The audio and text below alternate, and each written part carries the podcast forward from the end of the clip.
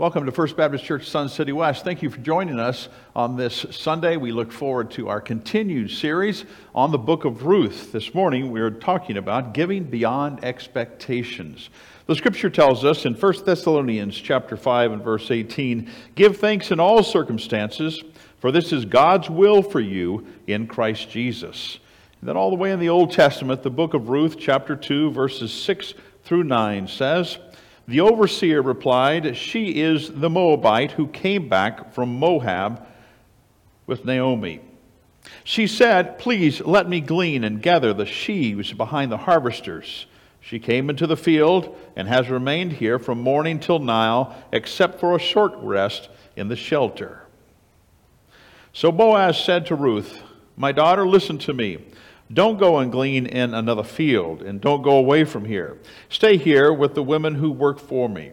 Watch the harvest where the men are harvesting, and follow along after the women. I have told the men not to lay a hand on you, and whenever you are thirsty, go and get a drink from the water jars the men have filled.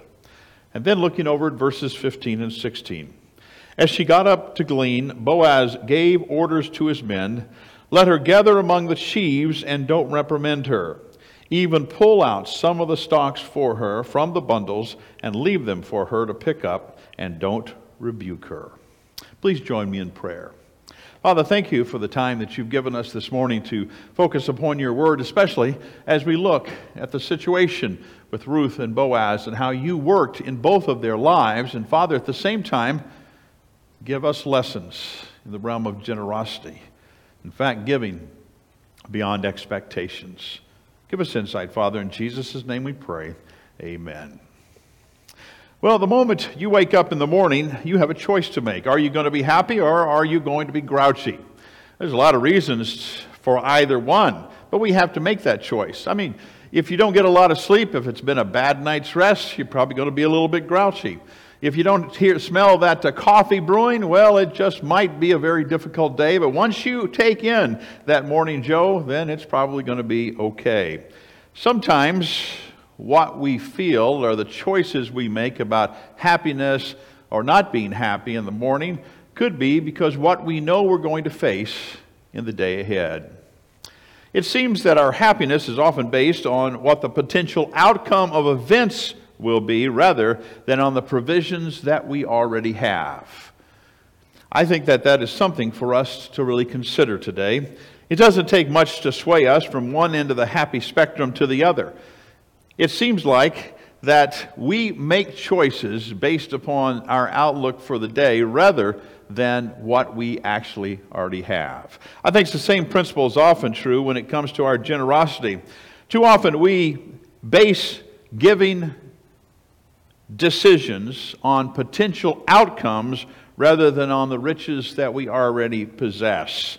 So, today, as we discover even a deeper facet of generosity, we must begin seeing life out of a lens of what can I give rather than what can I get or what is owed to us. In 1 Thessalonians chapter 5 and verse 18, Paul says, Give thanks in all circumstances, for this is God's will for you in Christ Jesus. Now, the church at Thessalonica had very little, materially speaking. Uh, they were not wealthy, and yet they were ones who could give thanks. When the Apostle Paul wrote about them or wrote to them, uh, without a doubt, he knew their heart. He had lots of interaction with them. But even in their lack of material possessions, they became known in the early church as a church that was grateful and a very generous people. During the birth of the church, it was the church at Thessalonica who was lauded at giving more than expected. The ancient city of Corinth, the church there, was just beginning to understand what it was like to be a church. Now, Corinth was a crossroads for business and trade. You might consider it ancient, uh, an ancient metropolis concerning commerce. There were people coming from all directions on the trade routes. Business was booming, and the commerce was great.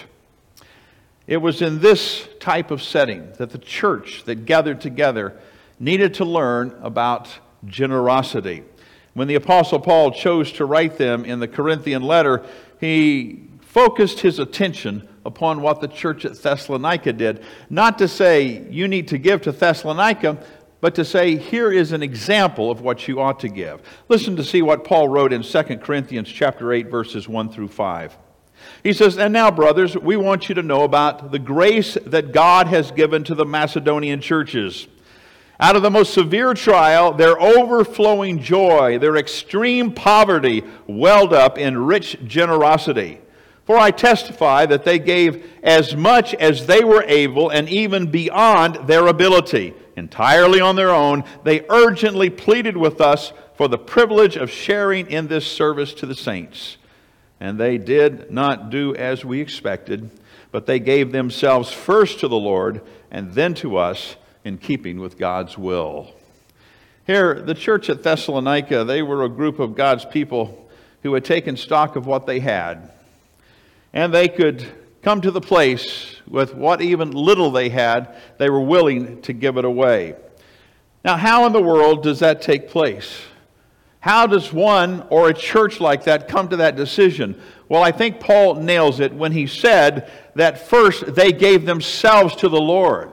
You see, that transforms our lives. It's not a matter of, well, how much can I give? It's, can I give myself to God? And then whatever God wants to use and to use through me to do, be generous to others, to help, well, it comes naturally. Much of what we see in the church at Thessalonica, we see in action in the book of Ruth as well.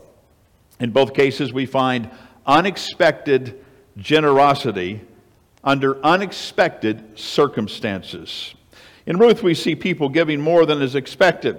And as they gave, the impact had farther reaching implications than they could ever imagine in a hundred years. Let's look at a few of the principles from the book of Ruth that teaches us to give beyond what is expected. First, we find that Ruth gives her presence. Generosity, I believe, is mostly associated with financial gifts. And I don't want to diminish that at all here, but I do want to focus on Ruth herself because it is Ruth that has given herself first before any material possession. Of course, she didn't have material possessions, but the greatest gift she could give was herself. In that passage from 2 Corinthians chapter 8, the church of Thessalonica was able to give more easily from what they had because they had first given themselves fully to God. It says in verse 5 they gave themselves first to the Lord and then to us in keeping with God's will. Likewise, here in the book of Ruth, we see that she gave herself when faced with a difficult choice. She gave herself away to Naomi. Those women were forever bound by a shared grief. Naomi had lost her husband and both of her sons, and here we find Ruth. Well, one of those sons was her husband. But in this season of loss, we find that it was going to give way to a season of generosity. Ruth could have easily made a choice to stay with her own people in the region of Moab. She could have stayed close to her relatives, among her own ethnic people, living in her own culture. But she looked at the face of a lamenting Naomi, and something changed in her radically. Remaining home in whatever security might have given her was insufficient for the solution for the circumstance. In other words, she could have been very comfortable staying in Moab with her family, but that was not satisfying to her. There's something in her that said, It is more important than I give myself to Naomi. Generosity, moving outside of our comfort zone. She chose first her presence. Ruth chose to give her life to the care of Naomi. So, wherever Naomi would choose to live and worship and die, that's exactly the way it would be with Ruth. In fact, Ruth calls in Ruth chapter 1, verses 16, the latter part in verse 17, she calls for a curse upon herself if she fails to live her present life and remaining life taking care of Naomi. Isn't that a powerful statement? She chose to leave everything of comfort and security behind, and she gave herself fully to the care of Naomi. God was working. You see, generosity does not begin with our bank account, it begins with our very lives. Ruth saw a need in Naomi's life and fully understanding the potential personal loss she would encounter, she chose instead to meet Naomi's need for support and family. Naomi had no one. Ruth said, I'm your family. You know, surrounding us each day of the week are people desperate for the generous presence of God's grace. And it will come, that grace, through you and me. As temples of God's Spirit and serving the body of Christ in this world, it is the intention of the Godhead that His people walk into the lives of people who are needy and make a difference in those lives.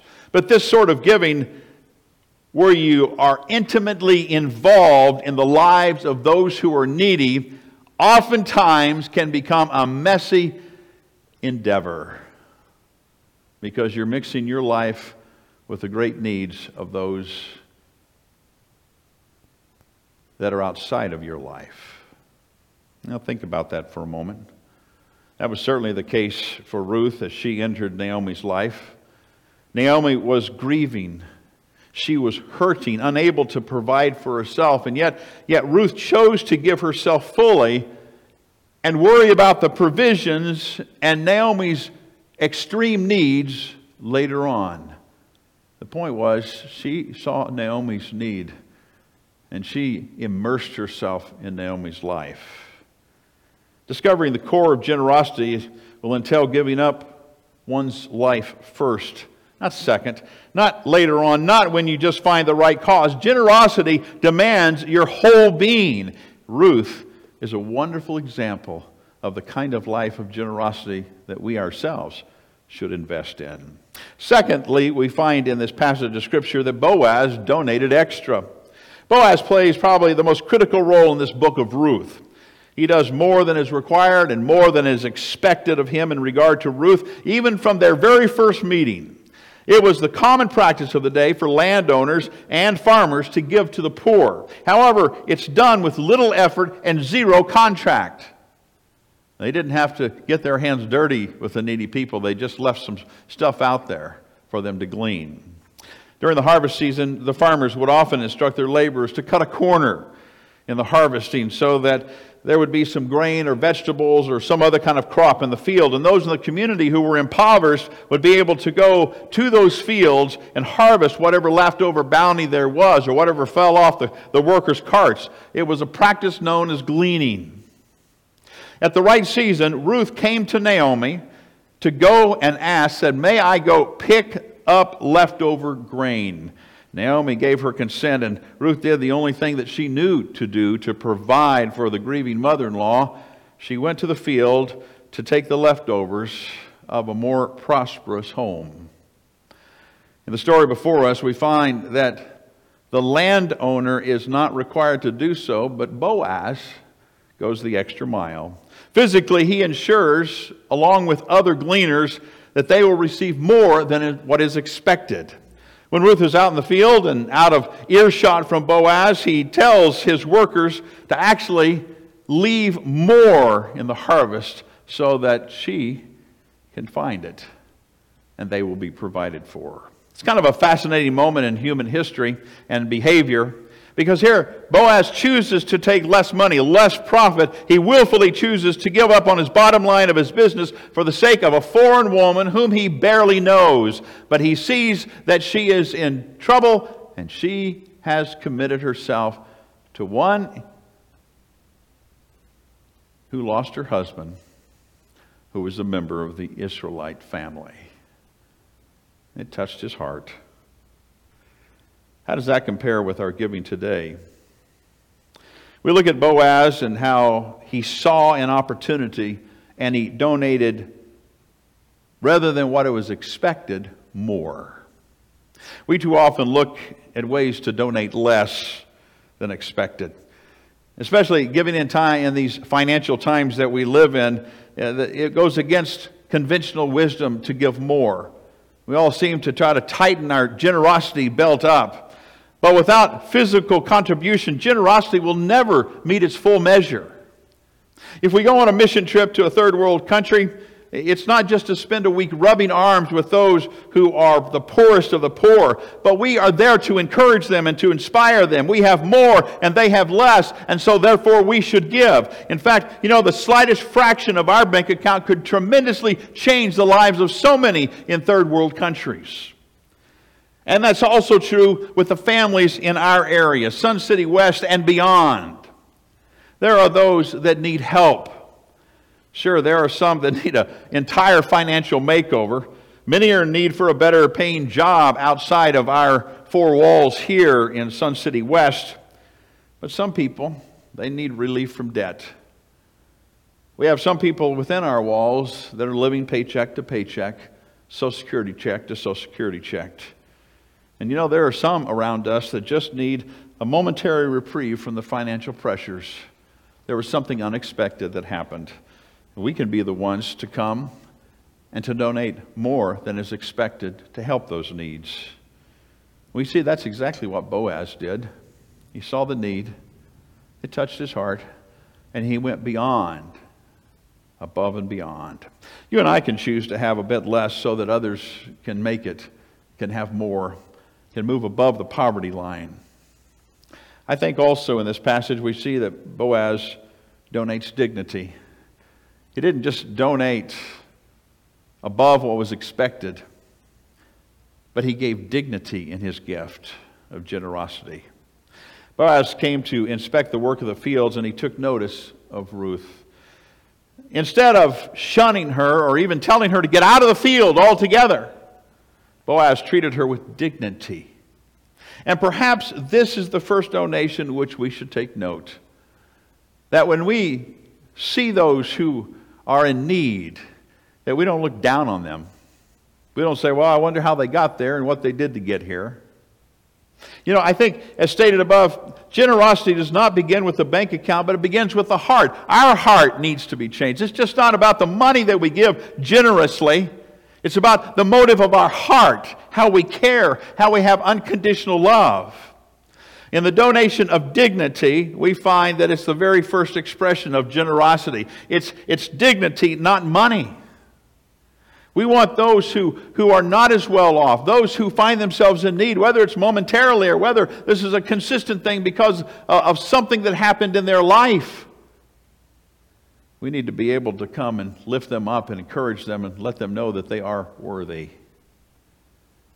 Here we find that Boaz took notice of Ruth, and the first thing he did was give her dignity. He spoke to her even though she was an immigrant to the country. Boaz recognized her personhood before he saw her ethnicity or her nationality as a Moabite. Boaz first saw a person who had worth rather than a person who had need. When we look at people and people in need, we need to value them and raise their dignity, and it comes from our heart, and only Jesus can do that. Anybody can write a check, but where's the heart in it? We need to encourage and uplift people that are on the down and out, those that find themselves in need, because they're already dealing with great self esteem issues anyway. So we find that Boaz provided protection and respite. He said to Ruth that she could share in the benefits of being with the younger women of the family, those that were part of his, of, of his workforce. Beyond that, we find that Boaz ensured that she would be protected from any harassment from any of the men that worked with him. That kindness toward Ruth elicited uh, an emotion and reaction that is far too normal. Well, she said, Why me? I, I don't know if that rings true in your mind, in your heart, if you've ever been a recipient of something that was unexpected, some generosity from someone or somewhere that was unexpected, the very first emotion is, well, why did I get that? Why, why am I worthy of that? That's what Ruth was saying. Well, why me? A Moabite, an immigrant, and dirt poor, taking care of my mother in law and just trying to survive. There's a moment when we say with Ruth, when something has happened to us, Why would you take notice of me? That's what Ruth said to Boaz, the landowner. Why would you invest in me? And then we'd probably blush with embarrassment. Well, that's, that's really sweet of you. Perhaps it is why we at times are hesitant to, to extend our hand of generosity, as it's an emotional mess sometimes, but it's spiritually necessary. It's awkward at times to try to figure out a way to help somebody who is in need and lift up their dignity and their self worth. Help them to understand that they are a creature of God, created in His image. And we're just coming alongside to help because God is using and working through us to provide for them. Boaz goes so far as to tell his workers in chapter 2, verse 16, don't rebuke her. The transition we see in the generosity of the life of Boaz is that he's willing to give away resources all day long, but never as a replacement to the manner in which the generosity must be distributed. What a transformation in his life. And that can be a transformation for all of our lives. That we not only are willing to give generously, but the manner that we do it raising the level of dignity of those in need will make all the difference. True generosity treats people in need in a new way. Rather than perceiving them as a burden, they are given great worth. Those who are on the verge of a breakthrough, this is all they need to move forward. Rather than perceiving them as a burden, as people who are poor of resources or poor of heart, we must show that they are never poor of worth, of dignity. Boaz looked upon Ruth in the midst of her poverty. And we see that that's the way God looks upon us. You see, we are beggars of grace. We are needy for mercy. Every one of us are poor before the righteous Almighty God. And it was His generosity and His unconditional love from His heart that lifted us and valued us and dignified us and allowed Jesus to come. Not when we were good enough, but when we were in the midst of our trespasses and sins. He still came. When we were his enemies, he still came. God knows it's the state of our souls and the state of our lives. For our lives, he's provided the church. You know, just as the early church met together, they also gave together. You go back into Acts chapter 2, verses 44 and 45, we see that nobody went wanting.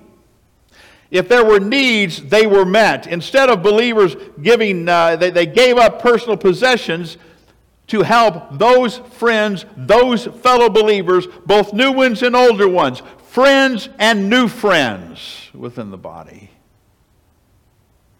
Their heart changed.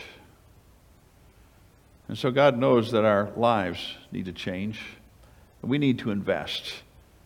And we need to be generous with this body and others in need. For our souls, well, God has provided His Son Jesus has done all the work necessary for our redemption. It is the apex of generosity, what he has done. It is the very pinnacle of anything that any person could do, and that is that God first gave his one and only Son. Is the Son of God has given his presence in the incarnation, and he has donated extra through his death and his resurrection. The debt he did not owe, he has nonetheless paid on our behalf. He has eradicated our sin if we would choose to call upon him. What was rightfully his own, that is his life, he laid out for you and for me. And we became his beneficiaries. He has reassigned dignity dignity to us. He said, You are of value because you're created in my image. And yes, you have sinned and you've disobeyed me and you've separated yourself. But even in the midst of that, I am coming and will give my life.